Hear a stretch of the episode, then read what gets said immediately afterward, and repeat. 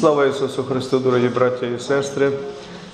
Біблійний текст до сьогоднішньої проповіді знаходиться у Євангелії від Луки, розділ 14, вірші з 25 по 33. Написано: Ішло з ним багато людей, і, звернувшись, сказав він до них: Коли хто приходить до мене і не зненавидить свого батька і матері, і дружини, і дітей, і братів, і сестер, а до того й своєї душі, то й не може бути учнем моїм. І хто свого Христа не несе і не йде вслід за мною, той не може бути учнем моїм.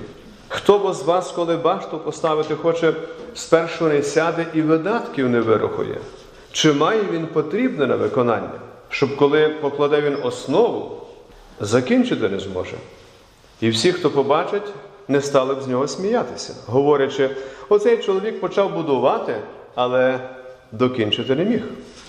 Або який цар, йдучи на війну проти царя іншого, перше не сяде порадитися, чи спроможний він із десятьма тисячами зустріти того, хто йде з двадцятьма тисячами проти нього.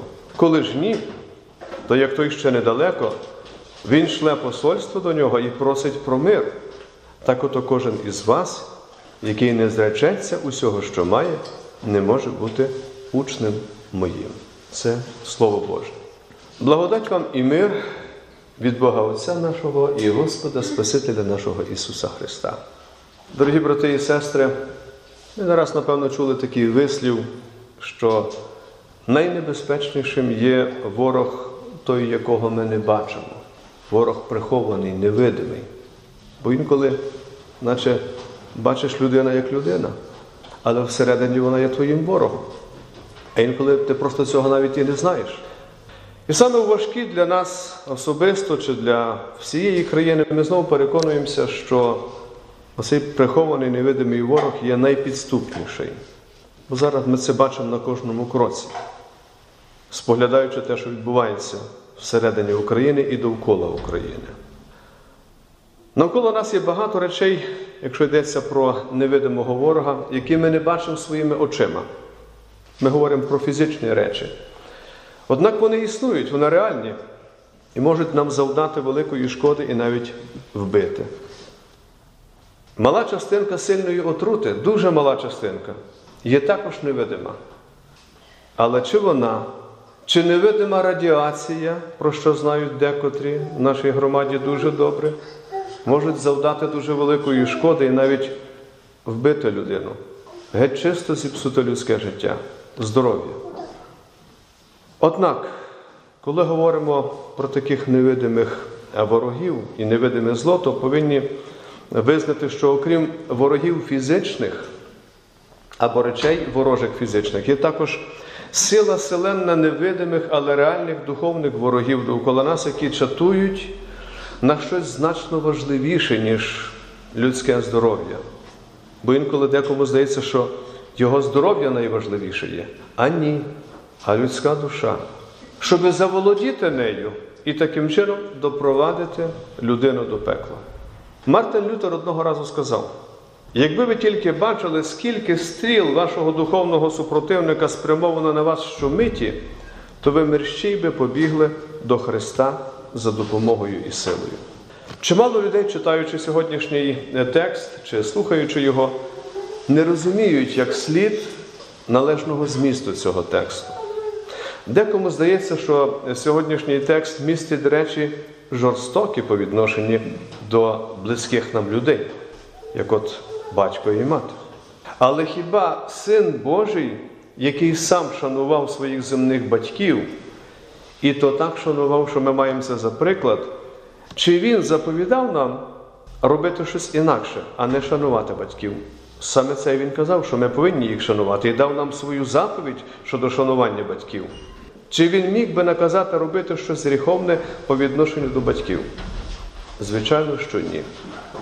То що ж він сьогодні має на увазі, коли каже, коли хто приходить до мене і не зненавидить свого батька і матері, і дружини і дітей, і братів і сестер, а до того й своєї душі, той не може бути моїм учнем. А ось що він каже, і що має на увазі що ми справді повинні любити і шанувати своїх батьків, своїх рідних, близьких, Але навіть вони не можуть стояти на заваді нашому учнівству. Тобто, коли йдеться про нас як про послідовників учнів Ісуса Христа.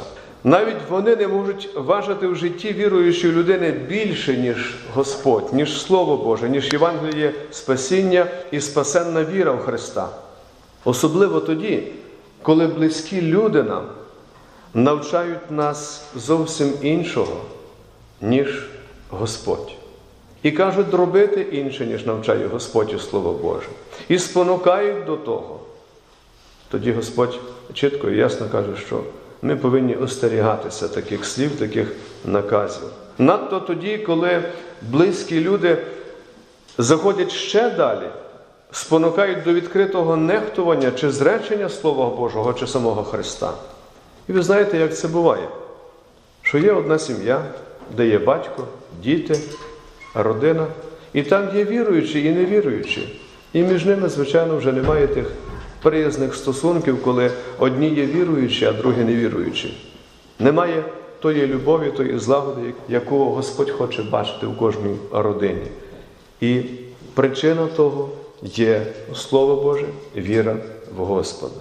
Слово ненависть, яке вживає Господь у сьогоднішньому тексті, означає не просто не подобатися чи не погоджуватися, але зректися заради нього усього, що стоїть на заваді учнівству Ісуса Христа. Щоб краще пояснити сутність і мету свого учнівства, Спаситель використовує кілька образів. Ми їх бачимо в нашому тексті. Це образ Христа, образ вежі або башти і образ царя. І він це все використовує як приклад, щоб нам добре пояснити, що має на увазі він, кажучи про своє учнівство, правдиве і його сутність. Перше, він говорить про хрест. Кожен з нас, дорогі в Христі, має свій хрест. Кожен з нас. І таким є християнське життя. Немає християнського життя без Христа. Інакше це не християнське життя. Нещодавно, кілька днів тому, 27 вересня, ми святкували чудовий день, День Христа Господнього. Син Божий пішов на хрест задля нас, і, власне, в цей день ми це пригадуємо, і заради нашого спасіння. Кожна віруюча людина впродовж свого земного життя, як я щойно казав, буде нести свій хрест, буде мати свої випробування, свою колючку в тілі, як про це каже святий Павло. Однією з важливих рис Христового учнівства, окрім Христа, є також християнське життя, але не будь-яке, але життя у послусі і в покладанні на Бога. Віруючі повинні пам'ятати, що нема християнського життя без випробування.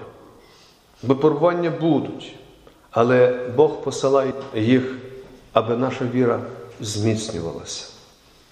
Друге, Христос сьогодні також використовує приклад зведення вежі, говорячи про учнівство. Він навчає, що присвята Христові повинна бути правдива і щира. Християнське життя подібне до спорудження вежі. Але якщо ми кажемо, що наше життя це процес спорудження вежі, то Христос застерігає, аби ця вежа не стала монументом власної слави. На верхівці тої вежі, щоб не ми стояли, а щоб там знаходилася слава Божа. А в центрі нашого християнського життя, щоб знаходився Христос.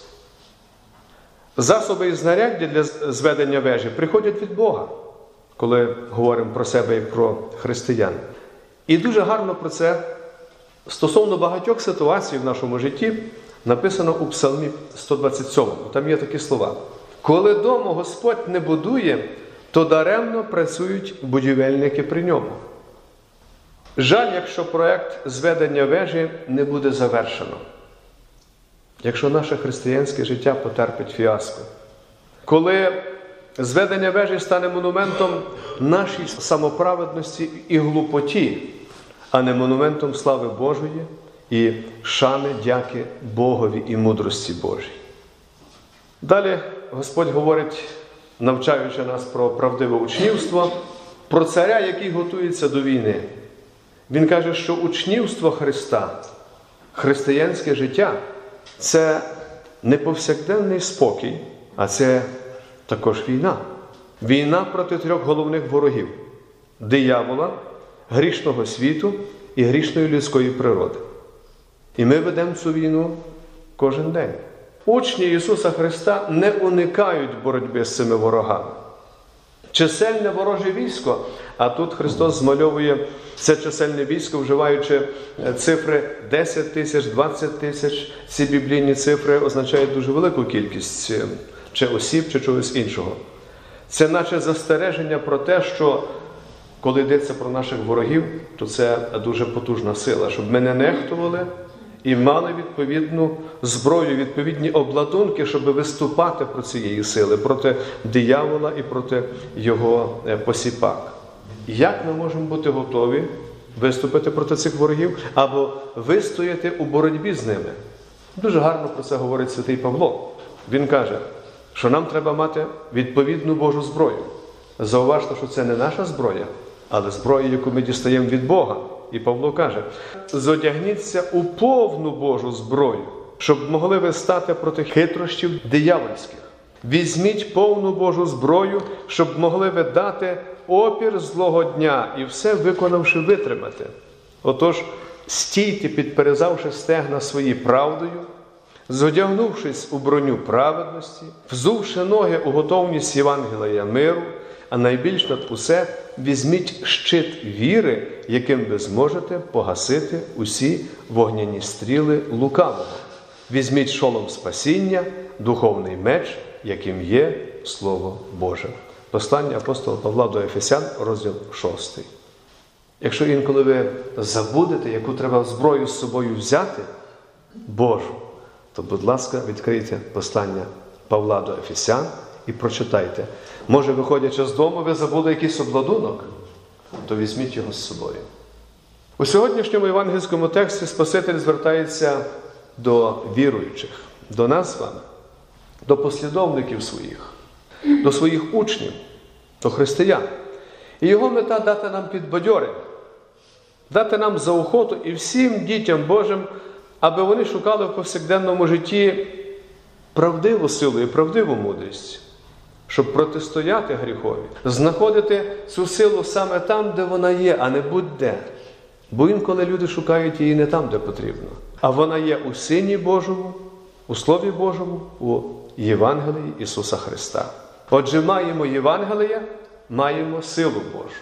Господь застерігає, що віруючі повинні бути мудрі не власною мудрістю, навіть незважаючи на те, яка в них освіта, чи дві вищих освіти, чи три, чи одна, незважаючи на їхній інтелект, але ми повинні бути тою мудрістю, яку Бог нам дає, в основі якої лежить правдивий Божий страх і послуг Богові. І Господь закликає нас коритися цій Божій мудрості і Творцеві. В приповістях Соломонових у розділі 9 дуже гарно про це говориться, що початок премудрості це Божий страх, це велике пошанування Бога, трепет, послух Богові. Дорогі брати і сестри, пам'ятайте, якщо ви будете намагатись подолати ваших духовних ворогів, а будьте певні, що вони є у кожного, власними силами, то таким чином ви будете відвертатися від того, хто дає силу, від Христа Господнього, від е, Спасителя вашого, і неодмінно потерпите поразку. Без Христа перемогти неможливо.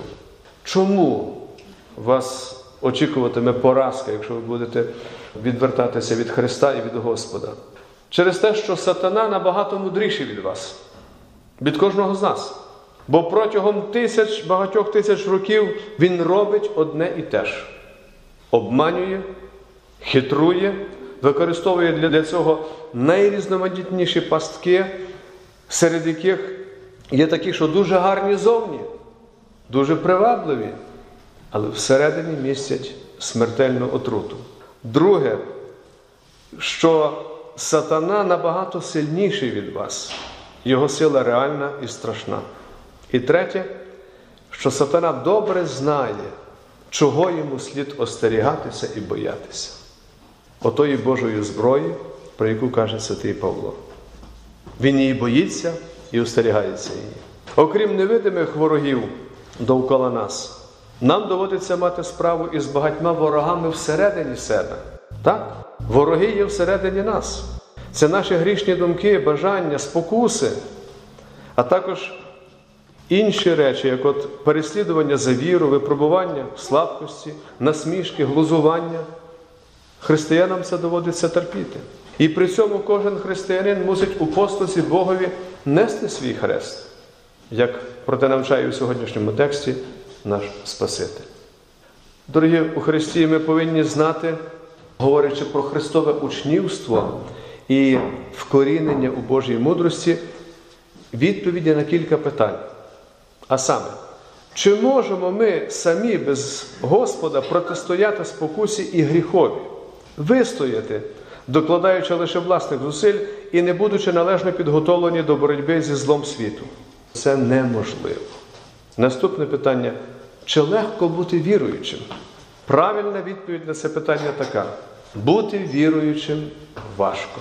Необхідно весь час протистояти багатьом грішним речам, опиратися їм, іти проти них, ставати на боротьбу з ними. Потрібно постійно усвідомлювати труднощі навколо себе і всередині себе, і не нехтувати цими труднощами.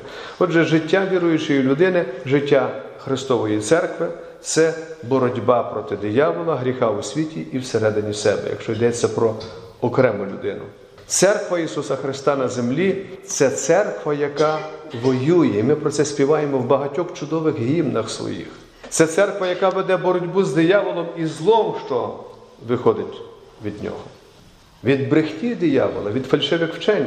А святе Писання каже, що диявол це батько брехні. Живучи у цьому грішному світі і перебуваючи серед гріхів, труднощів і спокус, і випробувань, ви повинні добре знати свого духовного ворога в лице і усвідомлювати свою власну неспроможність завдати йому нищівної поразки. Перед кожним із вас, дорогі брати і сестри, завжди будуть дві дороги. Та, що веде через усвідомлення власної слабкості і неспроможності до відчаю, а відтак до цілковитої поразки, і ще одна, та, що скеровує, веде до Ісуса Христа розіп'ятого, нашого поводаря, викупителя, Спасителя, автора і подателя усякого добра, до Його розп'яття, на якому ми були викуплені, а наші гріхи прощені.